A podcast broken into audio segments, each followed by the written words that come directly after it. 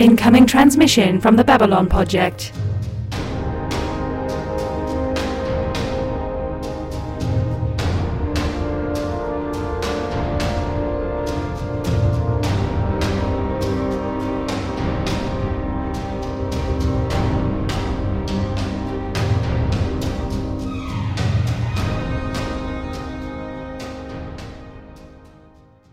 Welcome to the Babylon Podject, our last best hope for trash. This is a rewatch podcast for Babylon 5 featuring three friends stuck in the wilderness of season 5.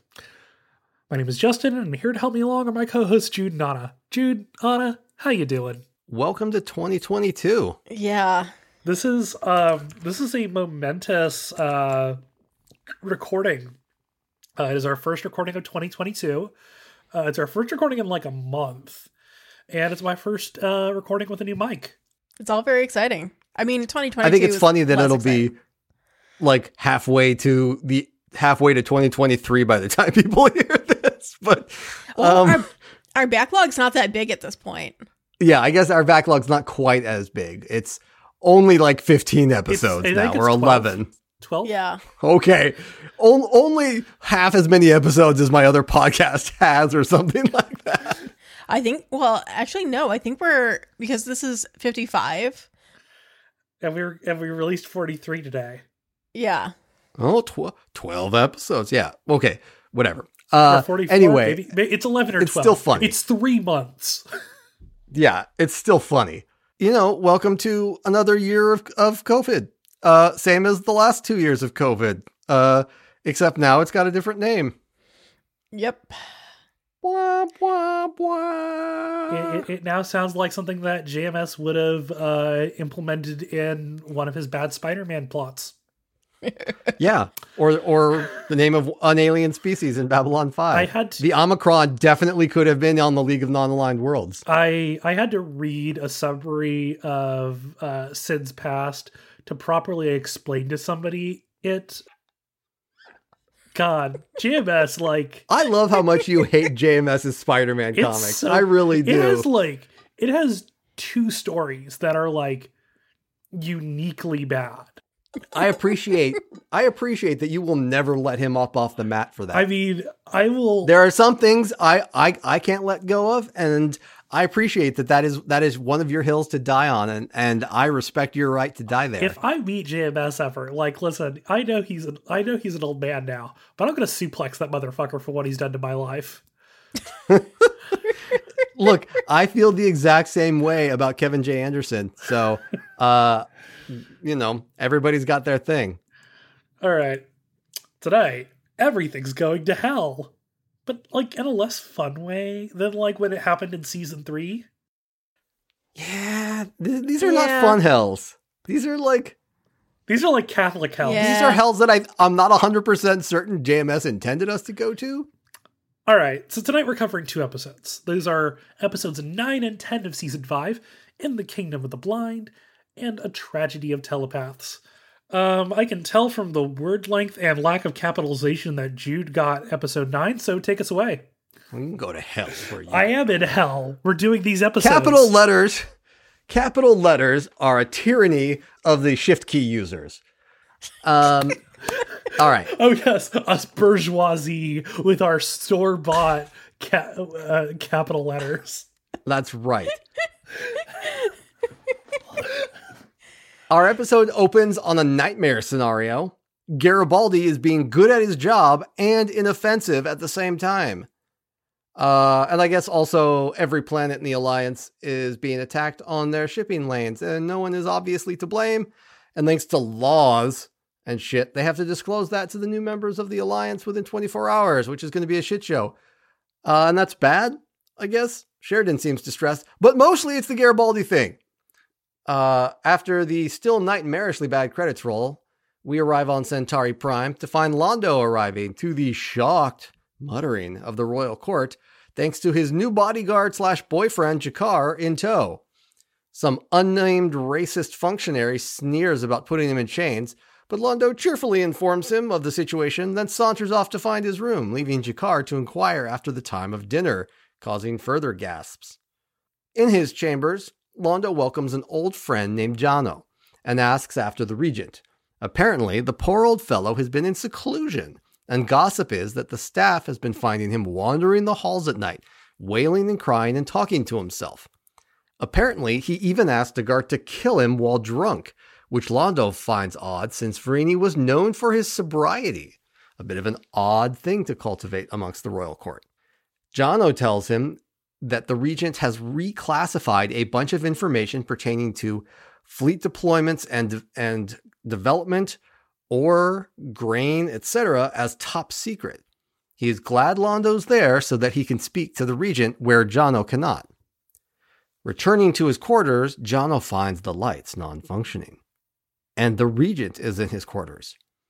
The regent babbles about pastel curtains and reminisces about Jono as a youth, then says if it were his decision, he'd never let anyone hurt Jono, but it's not his decision, just as he watches an unseen figure chuck Jono into a wall like a khaki sack. Back at the station, Sheridan concludes an alliance meeting and casually mentions an updated report on shipping lane security that has been sent to them. It's no big deal, don't worry about it, don't even read it, it's fine. Just throws it out with the trash at the end of the meeting. Meanwhile, back on Centauri Prime, Londo arrives at court the next morning and asks after the regent, then Jono. The racist butt from the first scene, who was apparently named Vitari, tells him the regent is not well, but told him to convey his well wishes. And as for Jono, he doesn't know, but he'll look into it. Screams collaborator. After Vitari leaves, another minister steps forward to angrily demand that Londo stop the games and get rid of G'Kar.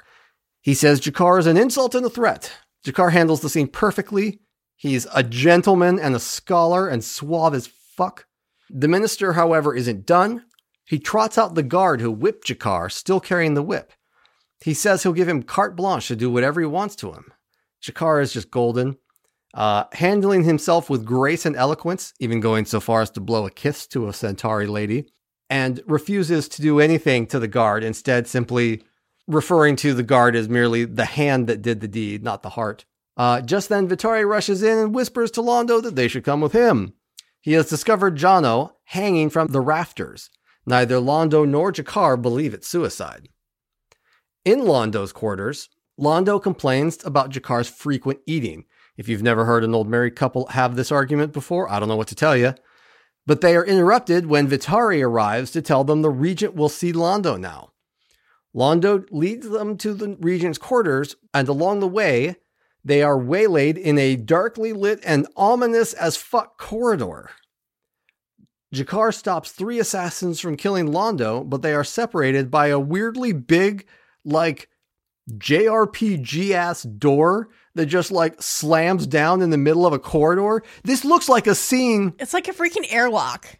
No, this looks like a scene from Final Fantasy where you're traveling down a hall and then this big like stone door comes down with like the grinding sound effect. It's a weird fucking scene. I mean, there's an easy explanation for this. Obviously, like like Centauri architects are incredibly genre aware. They know exactly what's going down in a castle. They're like, do we need a large stone door that can swing down at a moment to cut off a bodyguard from their charge? Absolutely. Think of the drama. And they're like, and and, the Centauri Emperor is just like, Yeah, okay. I can't I, I can't argue with that. you mean I can, you mean I have to pay you for this? You're like, this is great. I I I I, I this is perfect. I love it. Yes, I want this. Do it. So G'Kar is cut off from Londo, and alone, Londo faces the obstreperous old git of a Centauri who paraded the literal whipping boy earlier in the episode, who says that Londo has, is in the way of his ambitions and throws a knife at Londo. The knife stops midair, turns around, and returns to sender, killing him. I've activated my trap card. Return Yeah. knife. this scene is is a thing. Uh, we'll talk about it. Londo is, to put it very mildly, fucking flabbergasted. And then we have the Doctor Who crossover. God. Yeah, he turns around and sees It's a member of the silence. Uh, an it's a member alien- of the silence. it looks like somebody described both the alien, the blurry alien from last season, and the silent split the difference and then put real bright LE- red LEDs in the eyes. Um, the door comes up to reveal G'Kar finishing the original assassins, and when Londo looks back at the alien, there's just a wall. There's no door. They flee before more can arrive. Uh, Londo and G'Kar confront Vitari over his role in setting them up. Uh, and he says, I had nothing to do with it. It was just convenient that the regent told me to send you there and blah, blah, blah. And uh, they, while they accuse him of collaborating with the now dead minister, Minister Vole, apparently, which is a fucking weird name, uh, a hand behind him, like, gestures very aggressively from around the corner. So they blow him off and follow it. Uh, Londo leaves G'Kar standing outside of the throne room and follows and goes in to find the regent. The regent tells him that they saved him because they like him and they think they have a lot in common with him.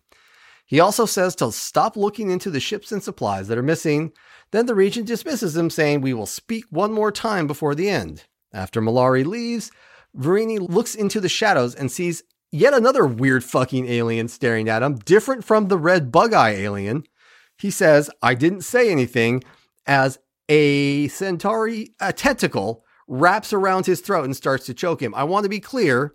This would be as if a giant penis came out of your coat and wrapped around your, your throat. I've read that. I've read that.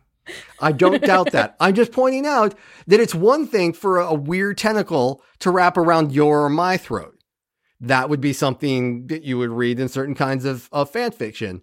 But for it to happen to a Centauri, it has a way different connotation that I, I'm not entirely sure JMS thought all the way through.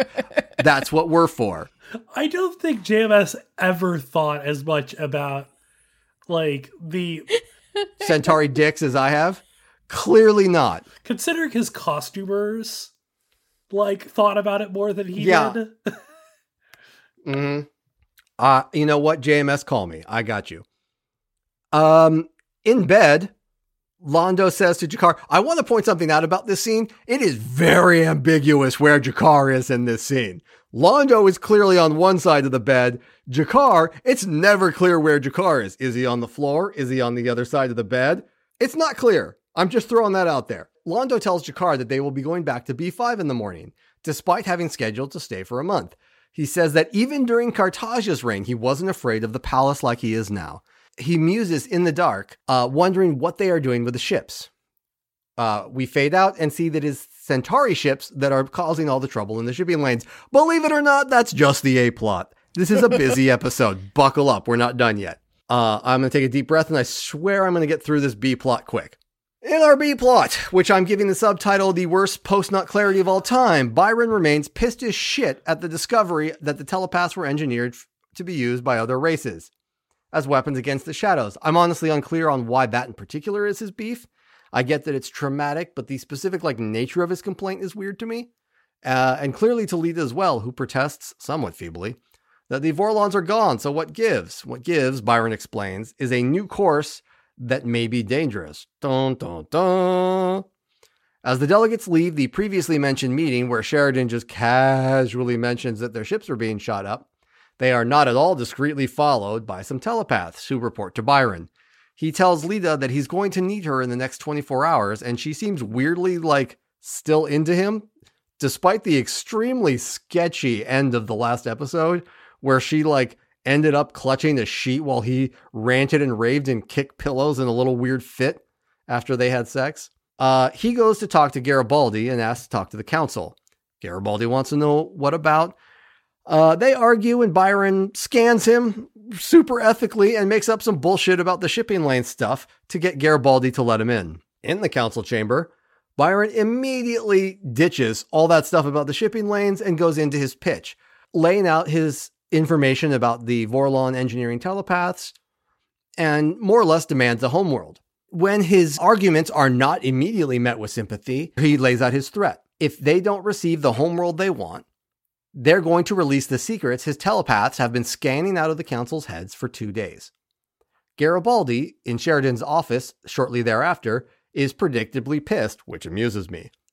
Delenn is apparently the only person in the room with any piece of fucking empathy or a soul at all. suggests that maybe they have a fucking point in wanting their own world and not being, you know, a fucking slave. Just throwing it out there. Uh, to which Sheridan says, Well, yeah, but this is a bummer, mom. She gently points out that he was exactly the same kind of a bummer to Clark, uh, which Sheridan doesn't take kindly to. Sheridan says that at least it hasn't gotten violent, which is the kind of thing you say and then someone hits you upside the head and tells you not to jinx it, which is promptly what happens. Uh, not the slapping, but the jinxing. Uh, sure enough, in the telepath lair, Byron is trying to keep his people in line when one of them, he discovers one of them has gone out for supplies and promptly gets jumped by a bunch of, I think they're Drazi. Yeah. Doesn't matter. They get jumped. His his people go out to save the Drazi and in turn beat the shit out of the Drazi uh, that are jumping his telepath. Byron looks on telepathically in horror at the violence. Uh, he tells his followers that they're going to wall themselves into their little sector, uh, weld up the doors and the, the air vents, and just wait and hope for cooler heads to prevail. But some of his followers aren't on board with this plan, uh, and they leave, saying that they're going to take more direct action. In the Alliance Council chamber, Sheridan is sitting by himself, looking contemplative and sad, which is funny, when Zack finds him. It seems that the League debated the telepath problem, and for the first time ever, were united in their resolve that something must be done. On top of this, the captain, I can't remember her name, but apparently there's a captain on this station. Go figure. Uh, who apparently didn't like the idea of a colony to, to begin with, was sent to by Zack to ask Sheridan to revoke his protection of the colony so she can do something about them. Again, I don't remember the captain's name. Lockley. I don't know if either of you two do. yeah, I feel like it was something like that, like with an L, and it was maybe a woman. I don't remember. For some reason, I hear a German accent in my head. I don't know. It's weird. Anyway, he muses that maybe they do owe the telepaths more than the slum to hide in from the Psi Corps. No shit, John. But we sure can't do anything till, till they're all in jail. We're going to talk about this a little bit in a minute. John. Uh, Byron, meanwhile, has welded the door shut and tells Lyta that you don't have to stay, but she decides to. Later in bed, they listen as Zach on the speaker tells them that they cannot promise anything if they don't surrender, and specifically asks Lyta to come out, which is weird. Byron tells her that she could go, and she says she doesn't want to. He tells her that she must go in the future when he tells her to leave him. And that's the episode. This episode's a fucking doozy. Um, pros Londo and G'Kar are adorable, and watching everyone, Centauri, human, Narn, flirt with G'Kar, always Yeah. a treat. The the little like kiss kiss thing that he Yeah. does is To that one Oh, Centauri God. lady. it's so good. Yes. Choice. Uh cons. Why the fuck can the Babylon 5 Council not get that telepaths are fucking humans and deserve to be treated like that? The fact that Sheridan is like, I guess they might have human rights, maybe, even though they've been soups helpful and maybe won the war for me. Well, you see, the problem is is that they're inconveniencing us now by existing.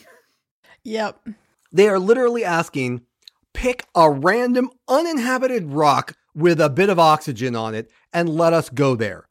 They aren't even asking for like a place where other people are. They are asking permission for something that is in the bylaws of the alliance. The alliance says specifically that the that EarthGov has to let the colonies form their own governments if they want to. So And Sheridan is like, "Eh, maybe not. You're telepath. I don't give a fuck. yeah, Sheridan can get I mean, fucked. the the problem is is that okay. So I'm trying to rationalize this because it makes no sense. But the answer is is that we wanted a telepath war. We seeded it in this in the weird season 4 episode. So it's going to happen. And yeah, I mean all I'm And it's bad. It's bad is- writing. I'm It's gonna bad be, I'm gonna say like Sheridan and Lockley. I mean, this is Sheridan. This is Sheridan failing. Like this is yeah. he is. This is like the first problem for the alliance and not only did he like stumble he like he didn't like he didn't like stumble and fall he like just went straight like standing to 90 degree like face turn breaking his nose fall in his like first He's blowing it like a vuvuzela at a fucking World Cup match. There, man. there was He's- there was a pair there was a set of stairs in there somewhere that he Yeah. tumbled down. yeah, he's going straight down them. No, he's. Hey, but here's the thing. It's bad writing. I stand. I stand by that statement. it makes it yeah But also, it's consistent with how shitty Sheridan has been about acknowledging telepaths as like worthy of humanitarian aid his entire career. yes Yeah. He has been garbage to them the entire time he's been on the station. He was like annoyed about Franklin running the the telepath uh, the the underground railroad through Babylon 5 before yeah he's used Lyta whenever she's whenever convenient, but like openly threatened to send her in a body bag back to the Psi Corps when she's when she dared to overstep her bounds with him. Like John kind of hates telepaths, I think. Like Yeah. this is my analysis is that John is kind of a closet telepath racist. Well, and I think I think a lot of humans are because like the Psi Corps has fostered that. Well, yeah, when you have people like Bester out there not presenting the best picture of, Right. of the Corps. Right. And like that's I think that that's something that the Psi Corps and Bester in particular have been like encouraging people to hate Yeah. telepaths to use that hatred for their own ends. Yeah, they Yeah. the the Psi Corps wants to wants humans to hate telepaths so they can create the us and them mentality. And all I've got to say for for for like John Sheridan can thank his lucky stars that Byron is the least effectual person in existence. He's a cardboard standee with a nice wig stapled to it. Yeah, no, if like God forbid this dude get like Because if, if Lyta was the one who was actually in charge here, Yeah, John Sheridan would fold like a like a bad poker hand if Okay, like a Magneto was here. Yeah, God help him if there was someone with any charisma. Like, imagine if the roles were reversed and the other British actor with with nice hair were playing Byron. He'd Yeah. be fucked. If Marcus were the were the telepath were the charismatic telepathic leader instead of Byron, Jesus. God, if Susan was the one leading the charge, Or Talia? Ooh, Talia and Susan. I think it might be the failing of this season is that like instead of having Lyta be the the face of the revolution, that there's another character introduced. she's she's the girlfriend of the Re- revolution instead. Yeah. Yeah. because she could be like you know what i'm i've been through some shit and like i can be the peop- the person who we rally around and she would have the knowledge of like tactics and stuff like that too from being around all Yeah. of the shit that she's been around Yeah. I just hate how badly this show treats Leah Yeah. And I hate how badly Sheridan treats telepaths because it is. I want to say it's wildly out of character for him, but it's not. Like no, he, he, treats. only like the only reason he really goes up against Bester is because he thinks it's fun to like screw with Bester. yeah, and because he cares about ivanova specifically Yeah.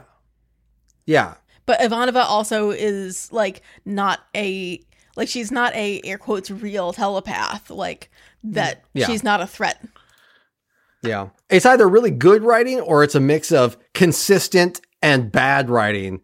But the result is I don't like. I haven't liked Sheridan much at all this season. I haven't liked Yeah. Sheridan in a while, but he's real unlikable this season, and Yeah. I'm not enjoying that. i miss Yeah. season two Se- sheridan I mean, Yeah. I'm gonna be real honest. Apart from like G'Kar, there isn't a lot of pe- there isn't there isn't a lot of people I want to get behind this season. yeah, yeah It, Yeah. It's there's like no, there's really like nobody on B5 that I'm like wanting to get behind. cheering for. I mean, even even I mean, I mean, no, no, I will say this: uh, Delenn has been like, like the Yeah. voice of reason and the actual like beating heart and morale, like morality on the station. Everybody else sort of sucks.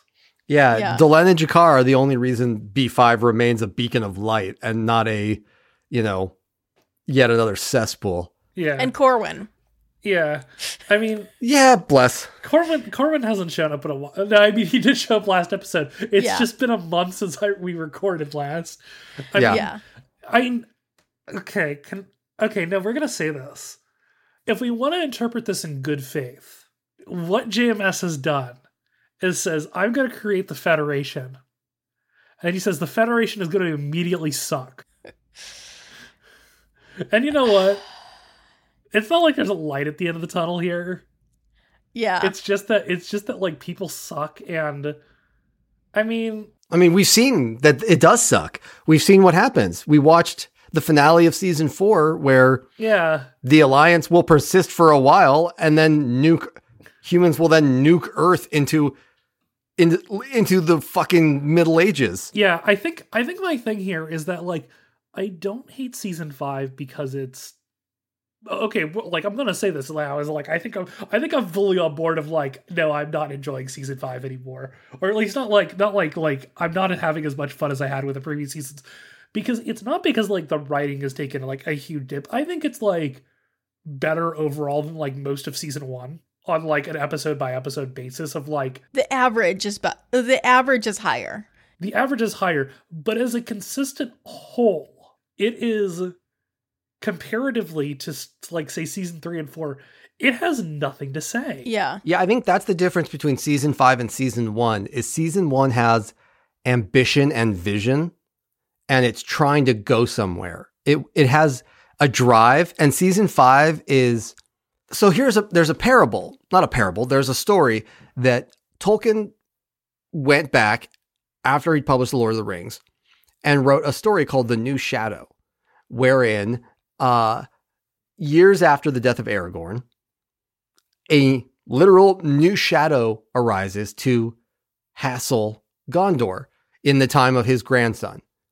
And he wrote a letter to his editor about it and then followed up that letter with I put it aside because it was too fucking depressing. Like it was dumb. I don't know why I started it. Nobody wants this. Nobody wants to see this. Season 5 of Babylon 5 is the new shadow.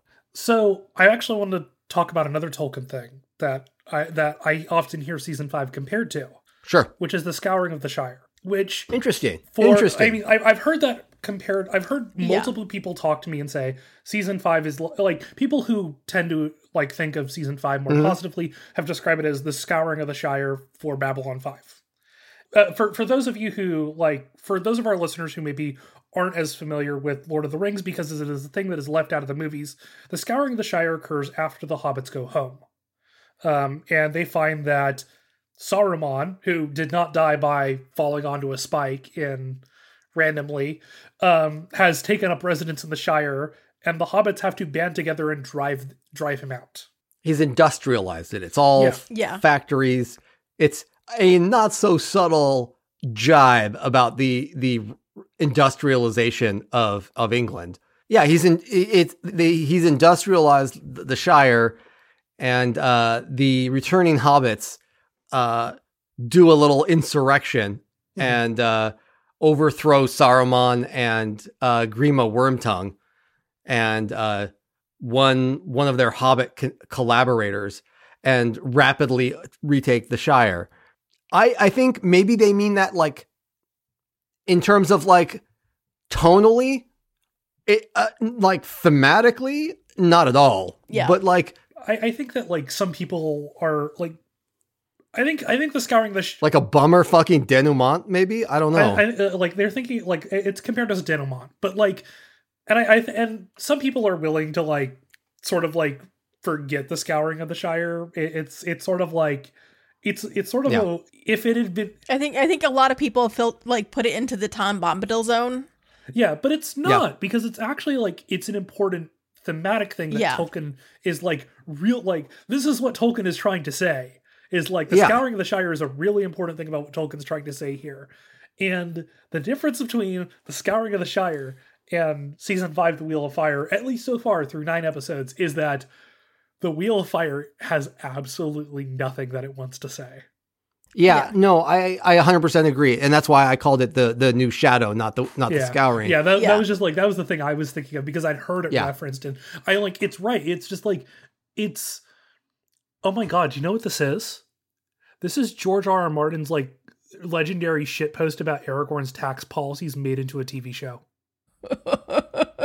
Don't get me started on George like, R. R. Martin sh- and, like and yeah, Tolkien. I, I like that specific thing is just like it's a shitty thing that does that like is being facetious on purpose. Yeah. Well, if Yeah. so, if we're if we're going to approach this in good faith, um, I think that one of the things that you could kind of validly take out of this is that maybe people who were military leaders are not going to be good civilian leaders. Ah, winning was easy, young man. Governing's hard. That is very valid. um that i think that that's one of the reasons that john is shitty at being president of the alliance is that he thinks like a military commander Yeah. yeah, and that's not the that's not the the Delenn should be the president. Delenn is the one with the skill set here. Yeah. yeah, that we can point to something specifically in next episode of this is how a military leader operates, not how a politician who's supposed to be representing the interests of other people should be acting. Exactly. I, I'm not I also- honestly. I'm not sure though that good faith is the way to look at this because I I really do think that the problem with this season has more to do with the technical issues having to do with the the season the the season herky jerk that happened with four and five. Yeah. Yeah. Because I really do think that the problem with season five is that this was supposed to be a five season arc. It was cinched into a four season arc, and then the fifth season was tacked back on because the fifth season feels like its meaning was scraped out of it, and all that's left is a bunch of ideas that were left behind after the the narrative arc of the show was pulled out was deboned out of mm-hmm. it. Yeah. When we're saying good faith, like it's like we're not saying like No, I, I get what you're saying. I'm saying I think I think the I think a lot of the things that are wrong with the season aren't because Sheridan's trying or because JMS is trying to say that Sheridan is a military leader that shouldn't be a civilian leader. I think it's that he's flailing to find things for Sheridan to do because there's nothing for him to do now that there's no uh epic Right. mythical plot for him to to get to be busy with. but Jude. The author is dead. We strangled him in his sleep. With there a is only what we take out of this now. With a tentacle. The only Um, we killed him with a dick tentacle. The Do we want to talk about G'Kar and Londo? well, I, I wanted to say I, I wanted to say one more thing about Yeah. the like whole thing with Byron here, um, because we get a lot of like like we have Byron storming into the council chambers and being like, "Give us a colony for all telepaths from every species," and this is I think one of the places where Byron goes wrong, right? yeah. Yeah. it's one of his missteps is that if he had said give us a colony you know an asteroid or whatever for telepaths from human or whoever else wants to come and you know we'll make a society there but he's he he has the audacity to speak on behalf of all telepaths from every species Yeah. where humans have a extremely different relationship Yeah. to telepaths. Like, I'm pretty sure that basically any Minbari telepath listening to Byron speak is going to be like, "Up yours, buddy." yeah. Yeah, we're good. Yeah, the Min- like I looked at I looked at like the wiki just because I'm like I can't remember like Minbari telepaths are like respected. They're they're Yeah, they're considered, like- revered. they're like true seekers. And Yeah. Yeah. and then there's Whereas- like this the Centauri who have like oh yeah we have a guild of telepaths. They're treated like a profession. Yeah. Yeah. and and like from everything we've seen every other species at least at this point in their development treats telepaths wildly differently from humans that Yeah. there's there isn't the the whole thing of the Psi Corps and it's like byron is rebelling against the Psi Corps and he's rebelling against the vorlons being the vorlons and like he's dragging everybody else into it and that's where he fucks up Yeah. Yeah. I mean Well, I don't know if, if that's what sets the the the alliance against him, but it certainly doesn't i mean help. also also the blackmail part um Yeah. that doesn't The help blackmail doesn't help. Yeah. I always I always like look at this and I'm like what audacity. Yeah, I mean, like really, realistically, if there like, if there was anybody who- of like who had any sense of self-righteousness on this council like the things that like john gets on like other species about like they should be getting on earth for honestly Of Yeah. just like Yeah. you have an entire section of your government that like you know like enslaves and or sterilizes people and or forcefully breeds them. Yeah, might be a human rights violation, Yeah. buddies. um like the Psi Corps is very against like any sort of declaration of human rights Yeah. Yeah. Like the Psi Corps is horrible. yeah and But this is it's just like- sort of like The way that Byron kind of projects the Psi Corps onto the entire galaxy yeah is very uncomfortable to me. yeah no Yeah. it's it's very much he is like he's making sweeping generalizations. And this is a this is a problem that stems from the fact that after earth you know overthrew a fascist dictatorship they did nothing to clean house. Yep. and so they just fall back into this and i it's messy. It's not particularly well done. And how did ultimate x-men do this better? Yeah. Like for for, for reference in in the ultimate universe of marvel um it is revealed 90 something issues into their x-men run it's it the ultimate universe was a like Let's just let let's Yeah. skip Ultimate X Men and talk about G'Kar and Londo. Oh, We're no, already yeah. an hour into this it's like recording. they learned that like mutants were created by people as a weapons experiment, and like that handles this better. Like they like and it's not good. it's not Those good. comics are not good. I will go to bat for some of them in a very weird way, but like it's not great. It's like No. and but like even like you know even there we get like resolution of like oh yeah no we recognize this is fucked up we have a cure for you if you want it if you and you could go back to a normal life or like we will make reparations for people who wish to continue to be mutants and it's like that is better than this Yeah. ultimate x-men god It's a Um, low bar. yeah Uh, my favorite part of the G'Kar and Londo stuff, aside from the uncl- the uh, the amb- ambiguity as to where G'Kar is sleeping at the end of the episode, which I love, and I, they can't have been doing that accidentally, is in the scene where uh, v- Vitari comes to tell them that the Regent wants to see them. Londo goes out first, and then G'Kar goes by, and as he as he goes past Vitari, he does a little.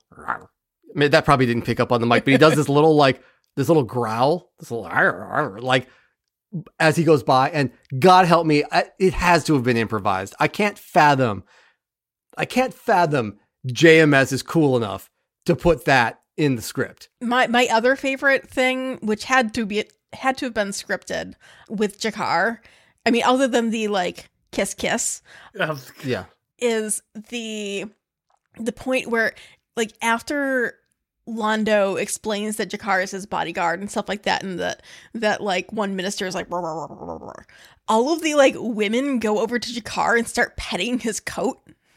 yeah, and he's fine with and it. like and i think it's not just women like people are just like going over there and petting his coat and it's hilarious because like honestly it kind of makes sense because a it's a fantastic coat and b i can absolutely see like the centauri are quite fashion obsessed right I don't think it's the coat that they want to touch. i mean but i could i can see the the centauri being like you know, like super into fashion and being like wow this is so so novel and so pretty and like I mean, also there's the animal magnetism of G'Kar. Yeah. yeah, it's it's the animal magnetism. That's my final answer. I think they just were just my low-key favorite part of the Centauri part of this episode is Lord Jono's voice, which I'm pretty sure is the lowest we've ever had a Centauri voice on the show. Jono is the best Centauri. Like he's completely unpretentious, except that he's like, "It- it's nice to have you here. It'll be nice to have like a second person that is like reasonably sane, and he doesn't seem like a prick. It's Yeah. Weird, and he has like this very low, very resonant voice. It's very weird. he feels like a very like un-Centauri and also I am like I am 90% sure that he and Londo have fucked. they have extreme X energy, like jovial X energy, but like, yeah.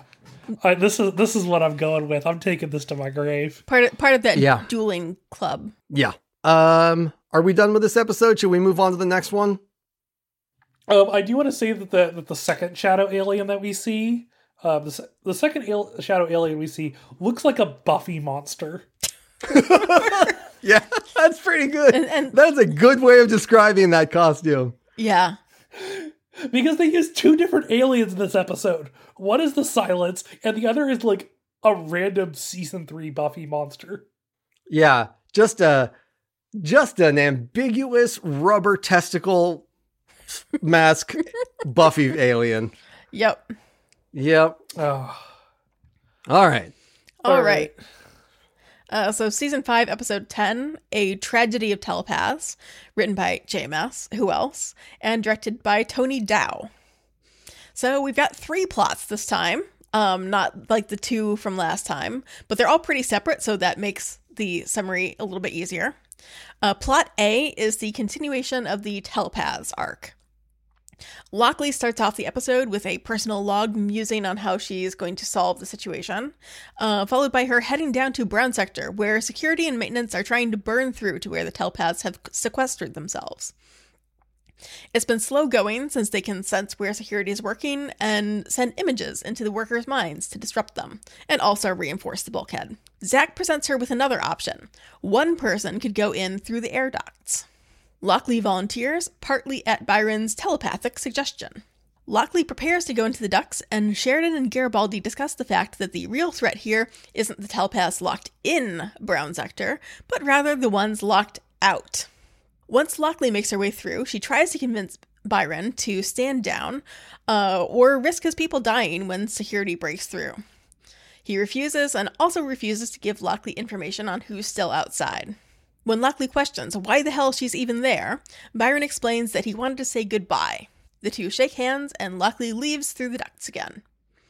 Once she gets out, she promptly calls Bester, uh, who arrives with his standard shit eating grin, ready to roll up his sleeves and solve this crisis.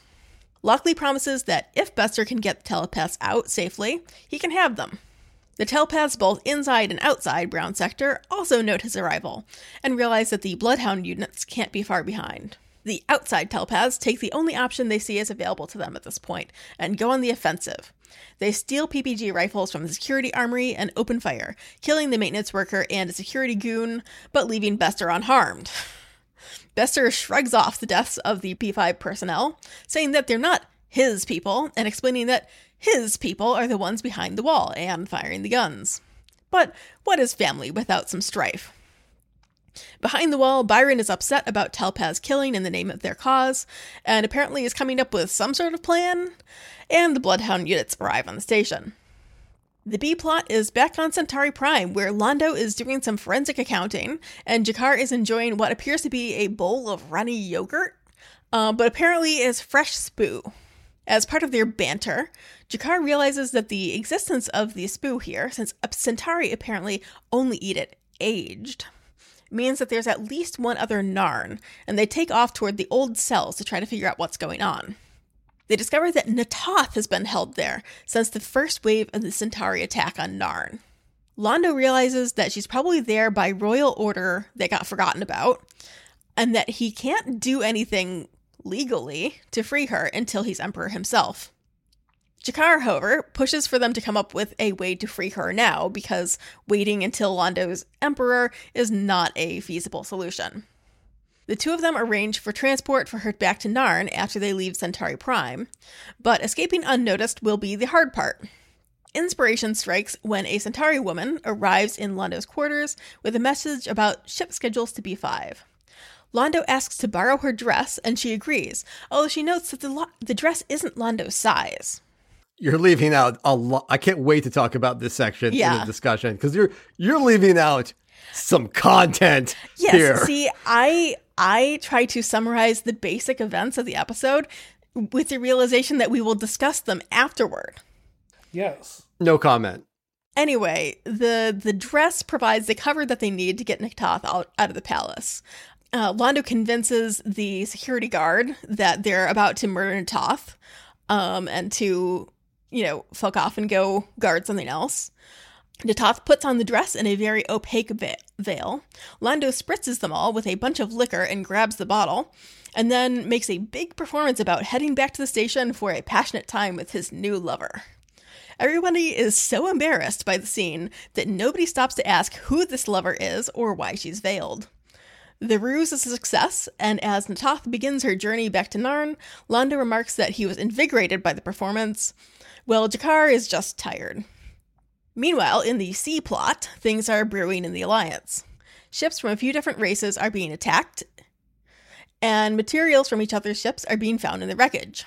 So now, the Drazi are accusing the Brakiri of aggression, and the Brakiri are accusing the Gaim, and the Gaim are accusing the Drazi. The circle of life. Wouldn't that be the circle of death? That too. The circle of piracy? Uh, CSI B5 has determined, however, that the ship debris was not from explosions, but rather from careful cuts. The evidence was planted. Sheridan tries to convince the various ambassadors that this is clearly a ploy to get them to turn against each other, and to work with him and each other to figure out what the fuck is going on. They refuse, however, and in particular the Drazi are prepared to destroy any ship that crosses into their space without proper authorization. In the next meeting of the ambassadors, however, Sheridan shows that there are White Stars watching the borders, prepared to intervene if necessary, uh, since everybody has signed a charter saying that they can't attack other Alliance races. This is not a popular solution. The ambassadors consider this to be a violation of their sovereign rights, but they agree to give Sheridan more time to figure out what's going on. The Drazi ambassador warns Sheridan that, uh, like Telltale Games characters, the ambassadors will remember this and that the threat to use force against them will come back to bite Sheridan in the ass. There are a lot of details that I have left out that we can I now wanted discuss. to say. Well, hold on. No, let- I, let's just start with God, the ambassadors are stupid. They're so dumb. It's like Sheridan's like, here's this evidence that like here here's evidence that all of this was clearly planned and they're like, nah, fake news, I- I man. re- I, really like one of the things that like, are they stupid really- or are they Republicans? I mean, what I find really frustrating is that like none of the none of the minor races have like their ambassadors like they're like it's they're all so one dimensional. Like I said, it's, it's I mean, that, we like know they it makes have sense not for the Drazi. changed. Like yeah, I mean it's just mostly just like that they have not changed a single bit. Now that they're in the alliance and like they don't recognize that they actually have rules that they have to follow and that there are like procedures and stuff. And I'm just like, it's like I said, I, I want you to imagine I I feel like the Drazi are like the the instigators here.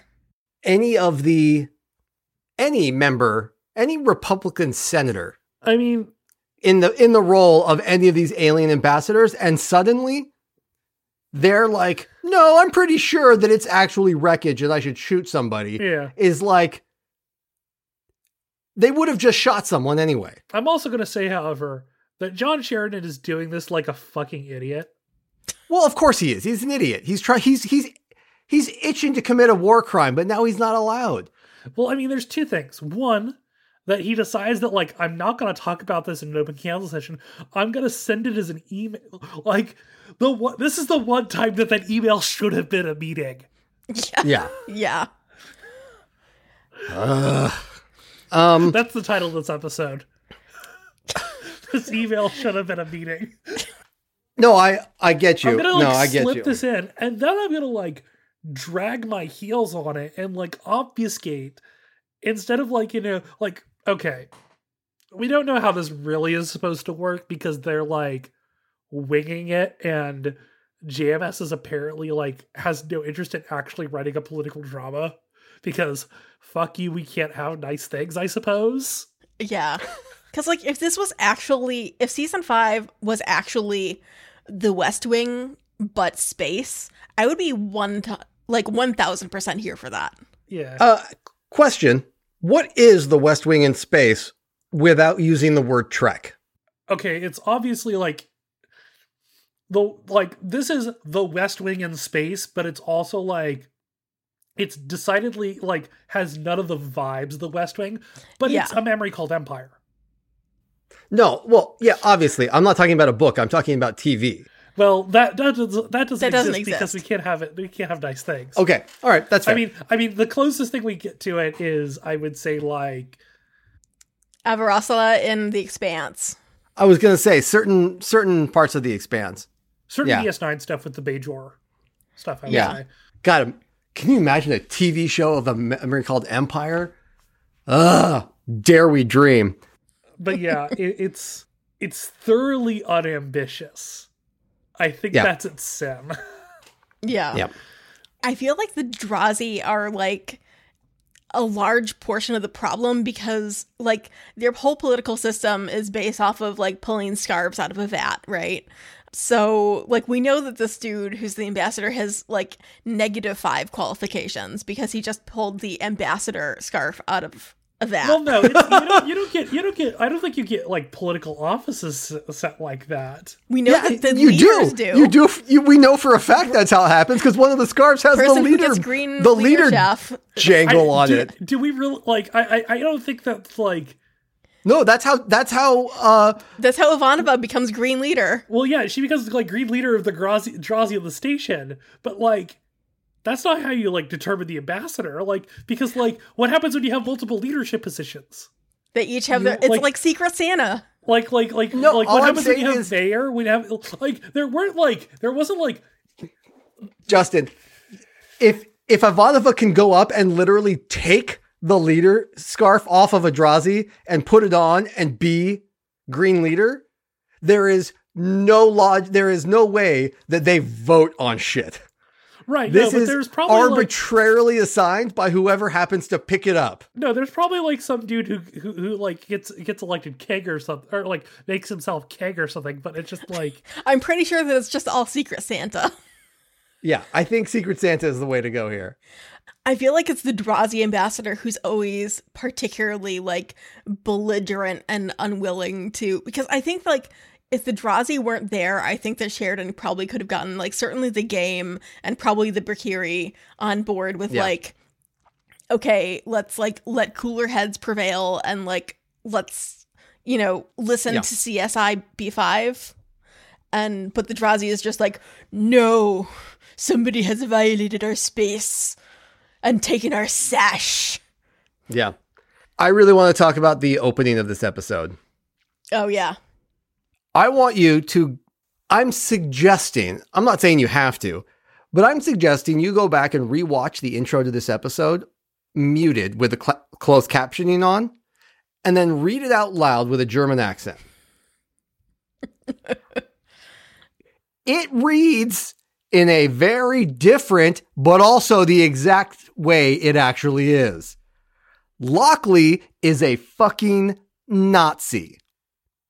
I've been on this before, but the way she's peevishly complaining about how annoying hunger strikes are Yeah. and how she just casually brings in the secret police to deal with her to deal with her peaceful strikers knowing that these people are that they are going to bring in these people who are going to drag them off to be executed and enslaved my my literal notes for this are hey some interiority for lockley oh i hate it yeah. I hate this. And her biggest complaint is her biggest complaint in this whole thing is she's not sleeping enough and she shouldn't have t- she shouldn't have bothered to take this job just because Sheridan asked because it's a hassle. The ethical concerns are not remotely a problem for her. There are also some some wild other choices, like like how she's apparently doing calisthenics in her Oh, I have an explanation for that. i mean with, i have like a really easy explanation for that Yeah, she can't go to the gym because people will will fucking hit, throw weights at her. i mean i also just like i don't like working out in front of other people Yeah, they're, they they they clearly are making an effort to, to to try and make you think that Lockley's hot by the end of the episode. Yeah, so I don't think it's that yeah. the the the the pajama appeal. Uh, no, I think it's that I my headcanon is that Lockley is so wildly unpopular that she legitimately cannot like work out in a you know be in a vulnerable position Yeah. around people she doesn't know because someone will hit her with a dumbbell. But also, like, why doesn't she have like real gym equipment in her quarters then, rather than like using her fucking coffee table?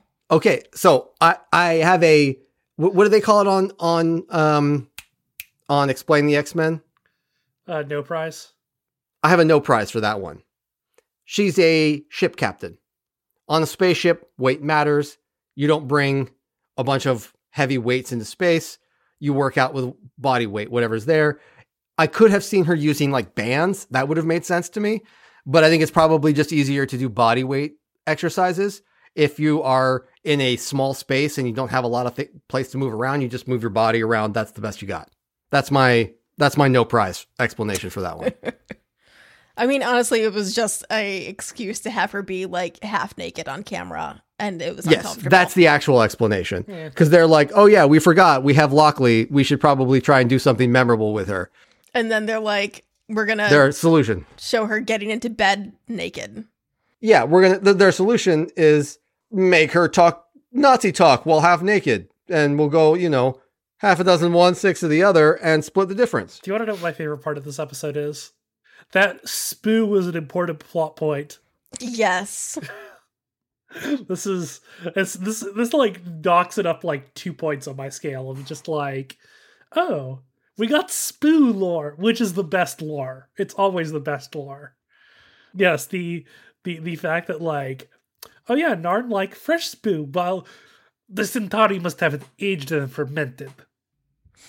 Man, what the f- high fuck did Londo think was going to happen when they realize it's Natoth and he's like, nothing I can do. That's how it works around here. And G'Kar's looking at him like, bitch.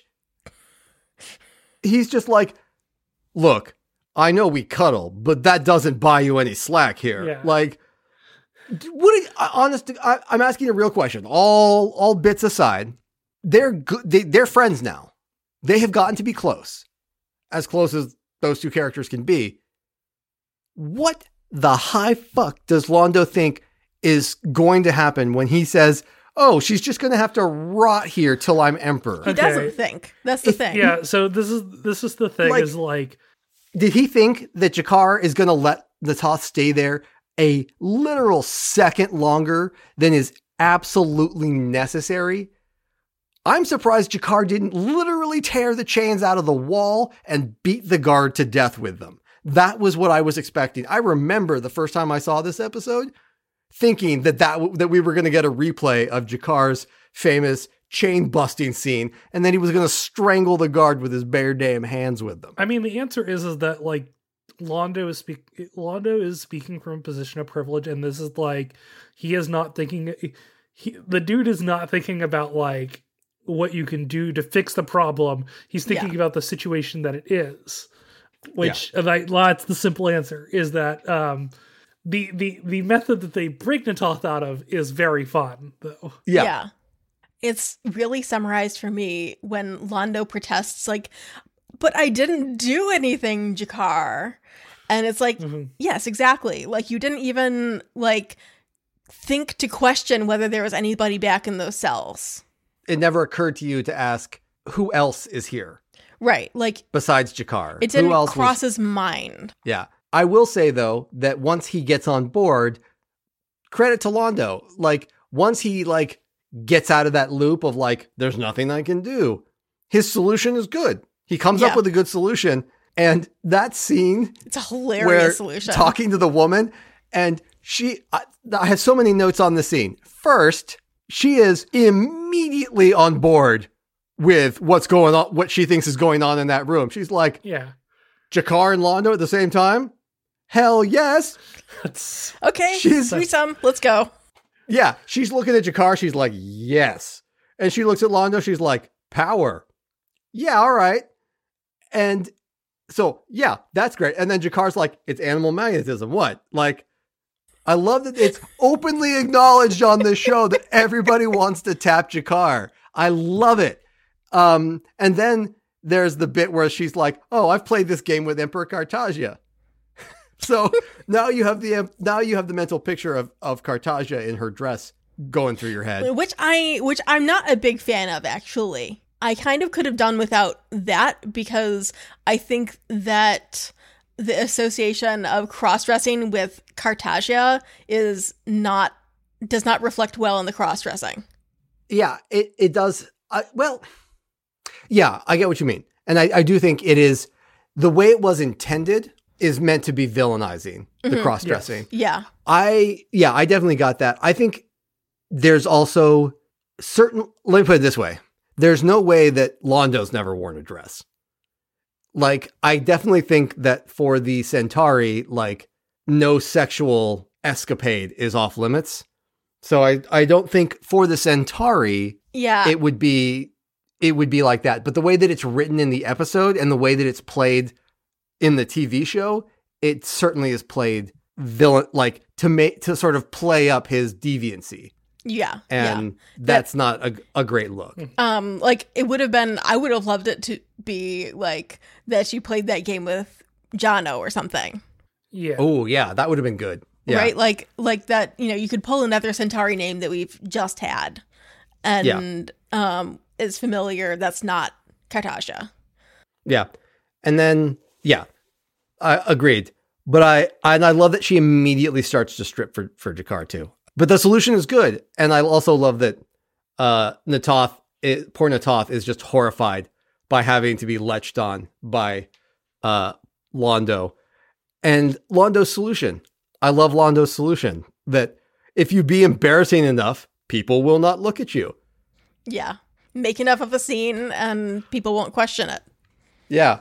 Other than that, that one, the the Carthagian address bit, I think the whole thing is terrific and just plays just fantastic.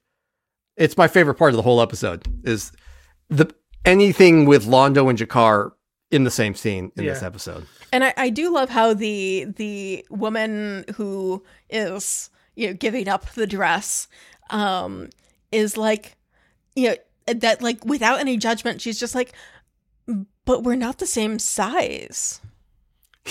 Yeah. She has not cottoned on that there's anything nefarious going on.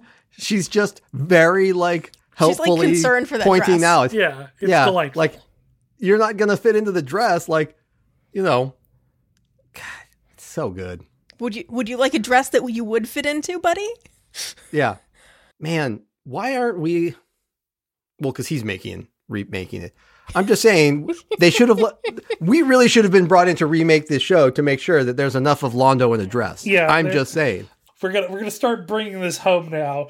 Um, I would like to talk about the the thing that I preferred to be the last thing of the episode. Like, yeah, there's the Bloodhound units arriving, but this episode definitely ends with Lon- with Londo trying to ask G'Kar to dinner so they can fuck. Yeah, that was my interpretation. Like, like this, like that is the exact vibe I'm seeing. There is like Londo's just like, hey, how you? do-" And G'Kar's just like, I'm not hungry. I'm, I'm, I'm I've got a headache tonight. That is a, that is the exact vibe they have. It's just like I'm not Uh. into it. I I need to like you know we we had like the daring rescue was fun, but I need to like ruminate for a little bit and brood. yeah, once he got on board with like the fact that they needed to do a plan, that they needed to take action and do something, you know, under the radar, etc., it really reminded me of Londo from season one, um, when they first go to the planet. yeah, yeah. Same, same it's energy the same energy. sure. Uh, and that was really that was really fun. And I feel like um I mean Londo that's exactly what Londo is referencing at the end, honestly, there is like being like like holy shit, like actually doing something. That was really fun. Yeah. Um but yeah, that's definitely like big, you know. You know, Yeah. let, let's go to dinner and then bang energy. Yeah. All, all in all, I thought this episode, the both these episodes were wildly fucking inconsistent. Uh, but as always, anytime there's G'Kar, thumbs up. The telepath stuff is infuriating, but depending on how you interpret these things, maybe good. I don't know. We'll see. I don't think that I'm supposed to hate Sheridan as much as I do in these episodes. I will say in 2022, the telepath stuff probably plays worse than it did in 1996. Yeah. I yeah. I would be interested to see like if you are somebody who legit watched this in 1996 and like had had like sincere thoughts about how the telepath telepath plot was handled, like just just text just like text me and tell me like your detailed thoughts on this because I'm just like Yeah. I, I want to know what you thought at the time because I'm like I, I definitely like coming to this and I'm just like this is weak, um, but I pro- but I you know probably the same thing, but or probably probably thought something similar of like something at the same age. Like probably thought bet. Eh, no, sorry, gotta rephrase that. I probably thought better of some stuff that hasn't aged as well when I saw it in 1996. But I'm curious if you Yeah, were watching I'm it at curious the time. too. Tell me. Uh, it's at Justen Writes on Twitter if you want to go through there. All right. Well, this was a hoot. yeah. Um. Thanks, guys. I think Yeah. between between the two of them, we have one good episode worth of Yeah. content. Yeah, Uh, thereabouts. if you just cut out everything that's not on Centauri Prime. Yeah, the the Londo and G'Kar horny fun hour. Yeah. There we go. next time we are going to be covering episodes 11 and 12 those are phoenix rising and the jagged edge That sounds fine. Neither of those are ominous titles. yeah until next Is- time be seeing Is ya. Alanis Morissette going to join us? Boo. until next time be seeing you The Babylon Podject is an independent production. All views expressed on the show are our own. Clips from the original show remain property of the original owner. Music information can be found in the show notes. The rest of the show is licensed under a Creative Commons 4.0 share alike no derivatives license.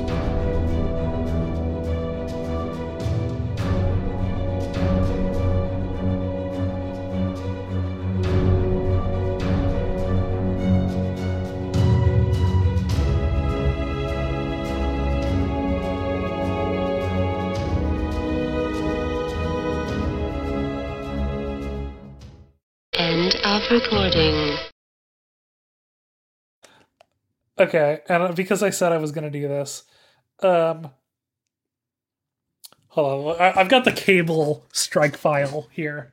I'm gonna just gonna go for the pure camp. Play the game with me one last time mirror friend. Run through time with me and race against the repetition of sins we've endured and caused over and over again. See my reflection mirror foe. Look at your face staring at you with scarves with scars carved in pain and hopelessness. Sneer as the glint of metal catches your eye, and ask yourself what you are fighting for humanity, mutants, tomorrow, today? All illusions, as you of all people know. There is nothing to be gained by fighting. Your future is past. Your past is immutable. There is only hatred to fuel us, hatred to consume us, hatred to engulf us. Walk in the fire with me, Nathan. Let us burn together. There we go. Have that for an outtake, Zathras.